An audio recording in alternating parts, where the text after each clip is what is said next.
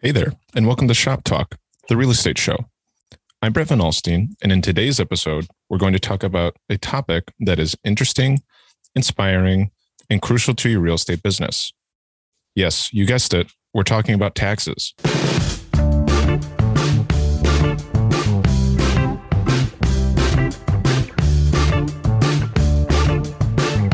Entering a new year is exciting as it allows us to dream of change to come and opportunities ahead. But each new year also presents the opportunity to better hone in on your tax management strategy for new and veteran agents alike. We all know paying taxes as a real estate professional isn't the same as an employee working in 9 to 5 and filling out a W 2 form. Most real estate agents are considered independent contractors and must pay self employment tax. This tax is required in addition to federal, state, and local income taxes. Self employment tax is a Social Security and Medicare tax primarily for individuals who work for themselves. Before filing any taxes, you must figure out your business's net profit or net loss. Do this by subtracting your total expenses from your gross income. The major difference in being self employed is taxes aren't withheld automatically, so it's best to get in the habit of making estimated tax payments every quarter. Estimated payments are due on April 15th, June 15th, September 15th, and January 15th. Real estate agents will need to fill out a 1099 miscellaneous tax form, a 1040 form, which is classified within one of three potential schedules.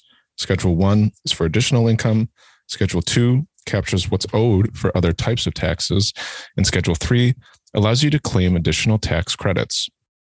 You will also need to fill out a 1040 ES form, which is your estimated quarterly tax. When operating as an independent contractor or small business, it's important to track all business transactions and to keep a reliable record of these receipts. This will make your life much easier come tax time so you can effectively use your documentation to deduct any business related expenses.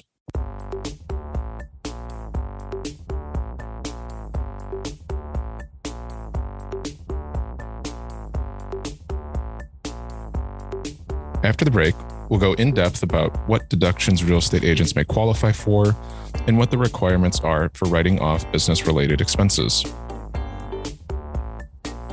Taxes can be confusing and frankly boring, but you know what isn't?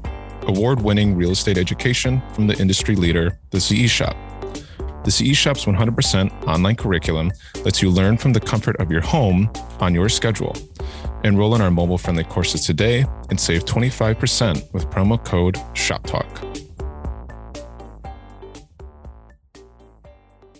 Real estate professionals qualify for a range of business related deductions. Here are the most common real estate agent deductions. Continuing education. CE requirements and any other training completed can be written off as a tax deduction. Marketing and advertising expenses. Investing in marketing is essential to compete in the industry. Oftentimes, marketing isn't cheap, so it's important to record these expenses so you can write them off. Auto deductions. This is the most expensive deduction agents can make. All of the driving you do for work is tax deductible, along with actual expenses such as fuel, repairs, insurance, and depreciation. Come tax time, you can deduct these expenses based on the percentage that you use your car for business. For example, if 60% of the driving you do in a year is related to work, you should factor that into your tax deductions. One quick tip on auto expenses. If you bought or leased a vehicle for your small business last year, you may qualify for the Section 179 tax deduction. This tax code allows owners to deduct all or part of a qualifying vehicle's acquisition costs the year it's placed into service. The owner must use a vehicle for business purposes at least 50% of the time to qualify. Qualifying vehicles are divided into three categories by the IRS cars and luxury vehicles, SUVs, and other vehicles. Cars and luxury vehicles have an $18,200 deduction limit and must weigh no more than 6,000 pounds.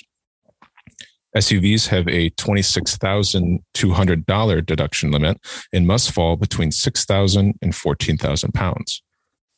Other vehicles have a standard Section 179 deduction limit of $1,050,000. These vehicles typically include passenger vans, pickup trucks, and cargo vans. Is all this car talk driving you crazy? I'll add a list of the common cars and SUVs that small businesses use to qualify for the Section 179 tax deduction in the show notes. Getting back to tax deductions that you should keep in mind. Meals and entertainment. If you're away in business and you buy food or indulge in business related entertainment, you may be able to write off up to 50% of your spending. The entertainment must be a regular expense and either take place in a professional setting or be before or after a business meeting. If you're more likely to run your receipts through the wash than keep them organized and dry, you need the following tip. To deduct a meal expense, you must have five components to ensure the receipt holds up. The first is the name of the restaurant. Second is the amount spent. And third is the date you ate there. Luckily, these three pieces of information are always located on the receipt. The last two pieces of information you'll need are who you met with and the business reason for the meal. Write those two details down on the receipt, take a picture of it, and upload it to the cloud so you don't watch your deduction wash away. Paid commissions. This deduction typically pertains to brokers as it relates to paying an agent for their commission. In this case, you can take a deduction when paying out a commission since it is technically a business expense. Office supplies. Office supplies are sneaky. And when you add up the pens, papers, and other supplies needed to support your business, it can cost a pretty penny. Record these purchases so you can deduct them later on. Home office use. This one is key in the age of remote work. If you conduct the majority of your business from a home office, you may qualify for this deduction. Your home office must be a regular place of business and it must be in a dedicated space within your home. If you meet clients in a different office, keep paperwork there, or set appointments elsewhere, then you would not qualify for this deduction.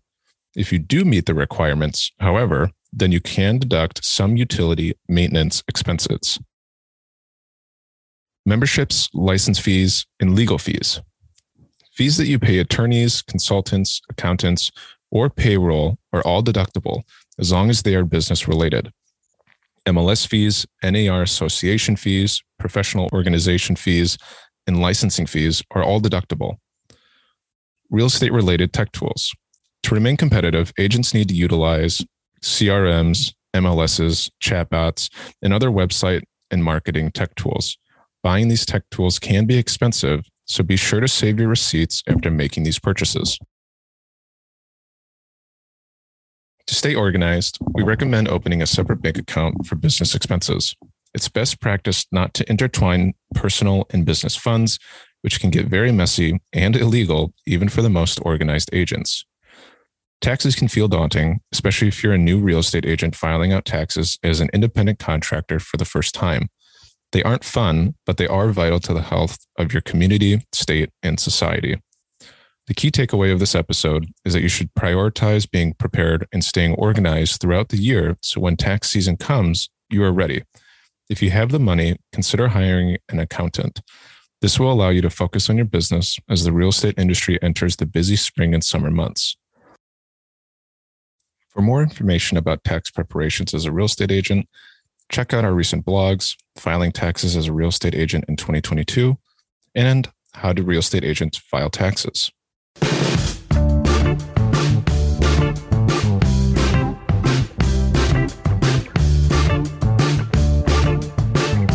That's it for this episode. Thanks for listening. If you enjoyed the podcast, you can subscribe to us and leave a review on your podcast player of choice. Think that we missed something in this episode? Let us know in the comments. We'd love to hear your feedback. Shop Talk is a production of the CE Shop.